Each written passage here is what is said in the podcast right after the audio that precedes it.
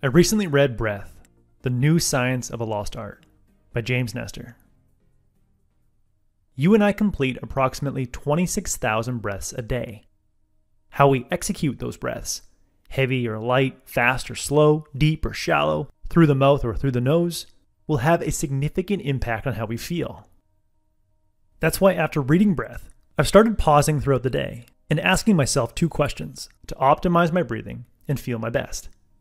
Those questions are Am I nasal breathing? And could I breathe less? Here's why I ask those questions.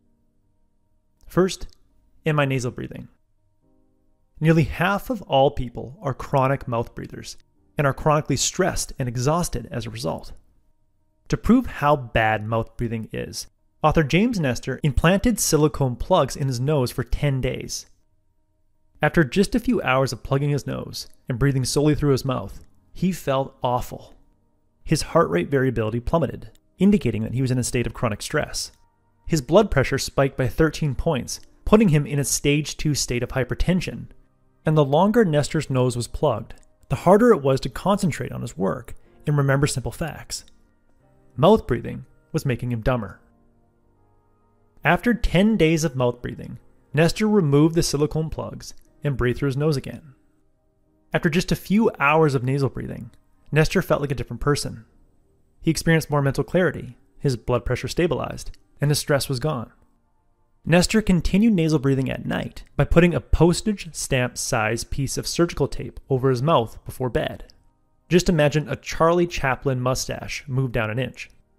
This small piece of tape forced him to breathe through his nose, but allowed him just enough room to cough or talk.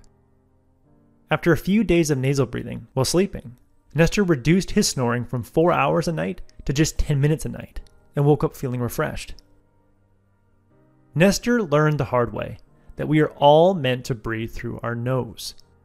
When we breathe through our nose, we purify, heat, moisten, and pressurize the air we breathe, which increases the amount of oxygen we absorb with each inhale by 10 to 15%.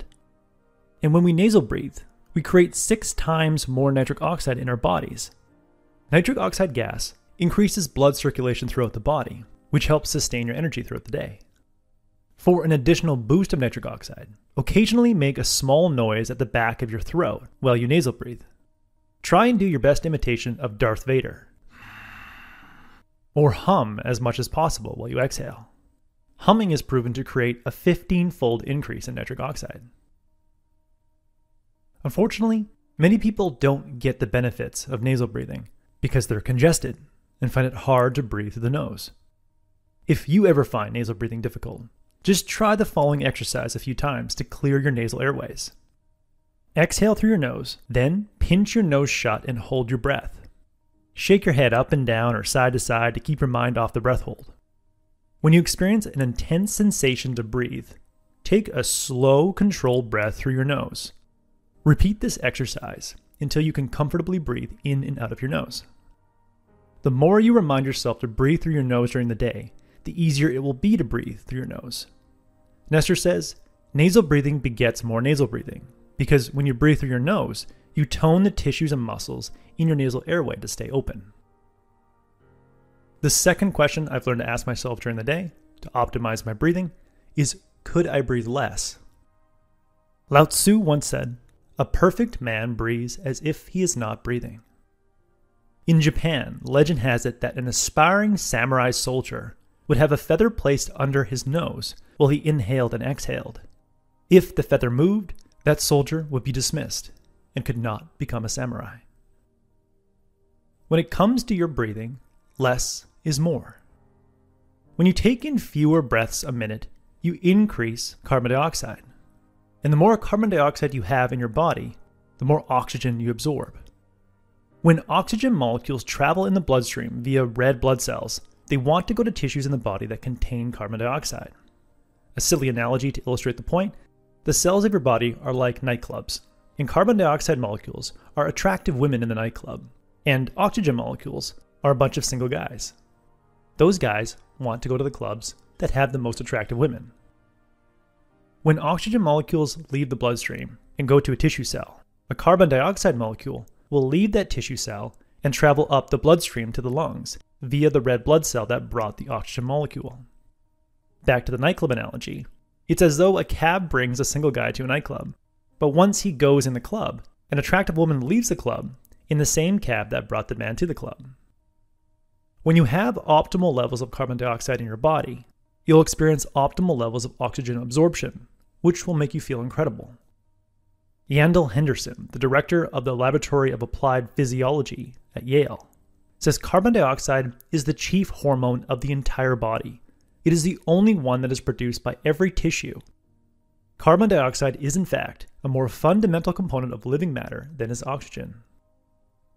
The easiest way to build up carbon dioxide in your body is to breathe lighter and less frequently. As you watch the rest of this video, try and breathe three times slower and softer than you're currently breathing. Experiments show that you can keep your blood oxygen level saturated and increase your carbon dioxide by 25% by simply reducing the number of breaths you take from 18 breaths a minute, the number of breaths the average American takes, to just 6 breaths a minute. Whenever we're stressed, we tend to breathe quickly. And when we breathe quickly, our lungs only absorb about a quarter of the oxygen we inhale and exhale the rest, along with huge amounts of carbon dioxide. That's why it's important to notice your breathing during the day and ask yourself, could I breathe less?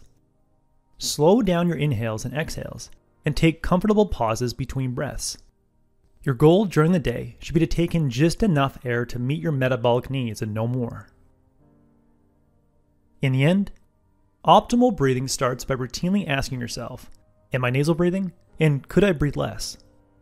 When you remember to shut your mouth and nasal breathe, you increase nitric oxide, which increases blood flow. And when you remember to breathe less, you increase carbon dioxide. With more nitric oxide and carbon dioxide in your body, more oxygen gets to your cells, which means more energy throughout the day. How you breathe during the day can be the difference between feeling exhausted and feeling your best. That was the core message that I gathered from Breath by James Nestor. Nestor has fundamentally changed the way I think about breathing. I highly recommend this book. If you would like a one page PDF summary of insights that I gathered from this book, just click the link below and I'd be happy to email it to you. If you already subscribe to the free Productivity Game email newsletter, this PDF is sitting in your inbox. If you like this video, please share it. And as always, thanks for watching and have yourself a productive week.